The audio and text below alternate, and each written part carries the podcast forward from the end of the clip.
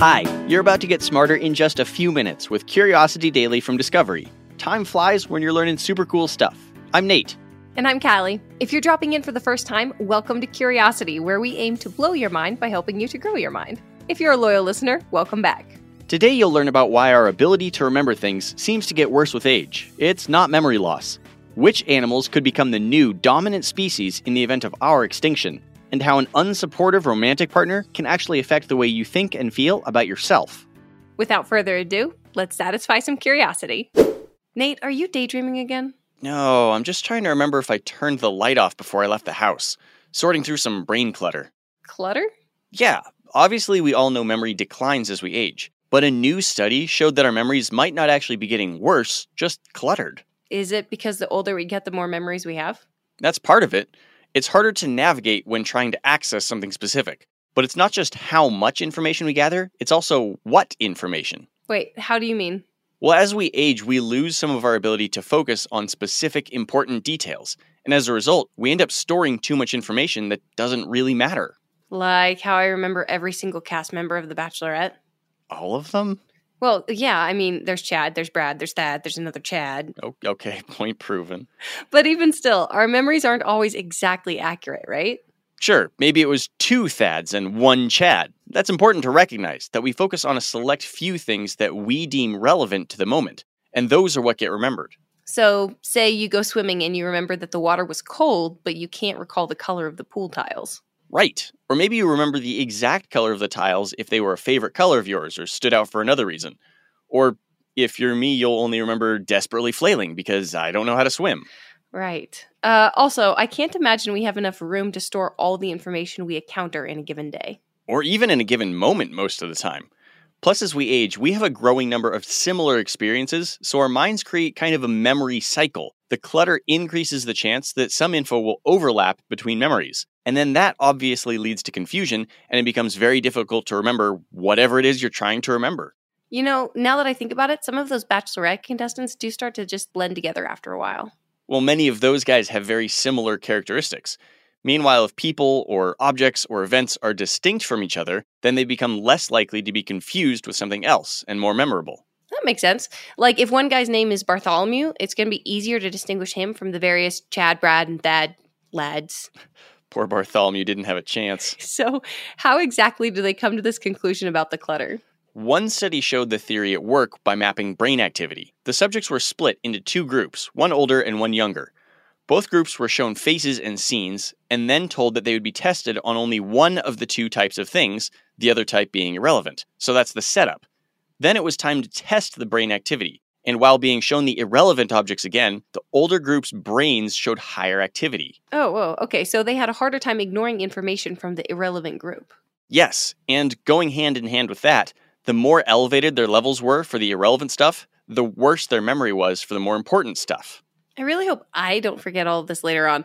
Um, please tell me there's like a silver lining to our memory getting worse. It's not like we can just do any spring cleaning in our brains. We don't really have any control over it, Cal. It's just a natural part of aging. You mean I can't even remember to try and remember things? Well, that made my head spin a little bit. But don't worry, there is actually a benefit to this process. Okay, good. This is definitely getting filed under important information in my memory. Studies have also shown that older adults can have enhanced creativity because of their enriched memories. Huh, Picasso is pretty old in every picture I've seen of him. It has more to do with problem solving. It's like when you get an unusual problem that doesn't have a straightforward fix, an older person might be able to determine a creative solution because they have more pieces of knowledge and memory available to them to connect together. Oh, my dad is always the first one I call when I have a problem I can't solve. Does he usually have a good creative solution? Most of the time. Or he says to turn it off, wait 10 seconds, and turn it back on again. Uh, based on some of the TV you've been watching, maybe you should just turn it off and leave it off. No, I won't abandon my brads. Nate, what is your favorite apocalypse movie? Okay, it's kind of cheesy, but I love The Day After Tomorrow. All about climate change and what that does, but it's scary stuff. See, that one's too real for me. I much prefer things like the original Planet of the Apes. Ooh, for sure. It's fun to think about life after mankind. See, you're going to love this then. If humans went extinct, which animal would be most likely to replace us as the Earth's dominant species? Ooh, that's a fun thought experiment. Well, researchers have been looking into it, and while they don't land on a single one, I mean, who could possibly say, some of the strongest contenders will surprise you. Okay, I want to guess. So, what are the criteria? Animals only. So, no bacteria, despite that they're basically everywhere. They're thinking about which species would develop the highest intelligence complex social structures, cities, clothing, cell phones, environmental manipulation, all that kind of stuff. These are the things they believe brought us dominance. Right. So, first up, I gotta lean into intelligence. Absolutely. How do we know which animals are the smartest? They haven't been taking standardized tests that we can check. Oh, totally right. They're talking about intelligence that increases reproduction and survival, basic cognitive abilities. Everything flows from there. So, this species, they'll need to make tools too, so they'll need dexterity. Yes, intelligence and dexterity combined have helped us make everything from forks to expansive cities. So, smarty pants that can grab stuff. Got it. I mean, the first thing that comes to mind is a primate of some sort, right? Oh, totally. You have to think maybe a bonobo or chimpanzee would take over. They're already our closest living relatives. They have opposable thumbs, they make tools in the wild, they have complex social structures. Thought experiment over. Oh, not so fast. Their similarities to us are also their biggest weakness. Whatever will kill us off is likely to kill them off soon after. Oh, yeah. I never would have thought of that. Thank goodness for scientists. Okay, so more different than us. Primates are your kings of the land, so maybe next I look to the sky. Above the fray, not going to be hit as quickly by rising sea levels, etc. So, birds. No, absolutely. I mean, birds are descendants of dinosaurs. They're certified survivors. Plus, they have a lot of skills you'd need. Birds are not dumb. I never said they were, Cal. Species like crows and ravens have intelligence that can rival chimps. And they might not have hands, but they do have dexterous feet and beaks that they can use to make tools. Some can even craft bits of wire into rudimentary hooks. African gray parrots can learn up to 100 words and do simple math. Wow, I can barely do simple math sometimes. As for social development, sociable weavers build communal nests that are used for decades, like a family estate. Okay, so birds are a contender for sure. But while we're on social structure, we gotta talk ants. That's a good guess. Ants and termites are big contenders for just that reason. Their social structures look a lot like ours, and they have specialized jobs to help the community move forward. They've also figured out how to move into almost any environment. They can fly, dig, climb, swim, and they build impressively large towers that look a lot like our cities. I never thought about it like that, but it's true. They're even known to farm fungi. See, that's very human behavior. Okay, so ants, maybe. But we haven't even gotten to the sea yet. I mean, we came out of the water, so why not the next dominant species? Any wet smarties out there? Well, octopi would be the leading contenders. They're intelligent and can manipulate things with their limbs. They can change their environment to suit their needs. I mean, an octopus will clean the algae out of its den and then cover the opening with a pile of shells. They also often live in communities. Seems like a hot choice. Unfortunately, they're unlikely to rise to the challenge. Researchers say they've done about as much as they can within their evolutionary limitations. See, we use very efficient iron based blood to transport oxygen through our bodies, and they rely on less efficient copper based blood. As such, they're bound to the more oxygen rich water. So that's it then? It's a fight between the birds and the bees? Eh, most likely. It's impossible to say. One big mutation or an extinction event could throw the succession all out of whack. I'm gonna guess ants then. Final answer. Why? Because I felt smart when I brought them up. Also, I'm having a lot of fun imagining the movie Planet of the Ants. Gross. Callie, how do you feel about mistakes? I think they're crucial for learning. I love making mistakes, and you know from experience that I support you and your mistakes, Nate. Well, that's because you're a good friend, Carly. It's Callie, Nate, but don't worry about it. Aha, I was testing you. I learned recently that having supportive people in your life is crucial for your well being, especially romantic partners. And I don't mean that in just the grand sense, it's now scientific fact. Really? Researchers have found that having an unsupportive romantic partner can negatively affect how your brain processes your own mistakes and even make you more averse to going after the things you want in your own life. Oh, wow. I mean, that feels true, but I'm so curious. How do you study romance? Great question. Well, to start, of course, they need to find people in relationships. The study had 20 participants and their romantic partners. All of the participants were in undergraduate psychology courses and had been in their relationships for about 1.3 years on average. I'm not sure I'd want to study my college relationships. Yeah, me neither, especially knowing this next part. They had each of the partners independently complete psychological studies.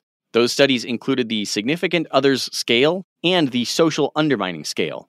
Okay, so they're trying to quantify if they're in a bad relationship? That'd be easier than just asking. Totally. Not going to get a lot of reliable answers that way. Plus, it's just awesome. So, what do those scales measure? The significant others scale measures how much support each partner perceives from their partner, while the social undermining scale measures perceived unsupportive behavior. What's a perceived unsupportive behavior? Things like criticism and insults. The participants returned two weeks later and did what's called the Eriksen Flanker task, which tests your attention and control. Ah, so like a simple cognitive test. Exactly. That seems easy enough. But I don't get how that helps you judge a relationship. Well, they did it twice once by themselves, and a second time with their partner sitting silently beside them watching. Ah, okay. See, now I see. Also, that sounds like it could be really stressful. To see just how stressful it was, researchers measured the participants' brain responses as they completed the task. They looked especially closely at the pattern of brain activity known as error related negativity, which happens when we make mistakes. It's kind of a measure of how much we think an error is threatening. So it's possible that a similar error would be seen more threatening depending on whether the partner was there or not? That's what they wanted to see. And? Well, for those folks who perceived more unsupportive behavior from their partners, if their partners were in the room with them, their error related negativity went up. Oh, wow. Yeah, with an unsupportive partner, you are harder on yourself about your own mistakes. Researchers think it might come from expecting your partner to also be highly critical of your mistakes, or from internalizing the self criticism after hearing so much of it from your partner. That's so sad. A bad relationship makes you even harder on yourself? That's a double whammy. It actually gets worse. We know that people with overactive error monitoring systems in their brains, What was that? well, people who are already highly self critical, they're more likely to avoid things than to feel motivated to do them. And folks who react strongly to mistakes learn to put energy into avoiding negative experiences rather than seeking out positive ones. Oh man, so you can get kind of shut in, unable to find ways to feel better. Yeah, we know that unsupportive romantic relationships are linked to anxiety, depression, and decreased goal attainment. Oh boy. Uh, sometimes you just find yourself in a bad relationship without knowing how you got there, and then you're in a feedback loop, it sounds like. So I'm trying to find some silver lining here, seeking positivity. Was any of this because they were college students? I know, like a lot of us, I might have been more likely to buy into my partner's thoughts about me when I was a bit younger. Totally. Researchers say they still need to do a lot more research with a broader, larger, more diverse sample size, including some adults in long term relationships to see if the findings can be applied more generally. Okay, that's something. Any more good news, Nate? I mean, it's good to know about these things, but like, good news, you know?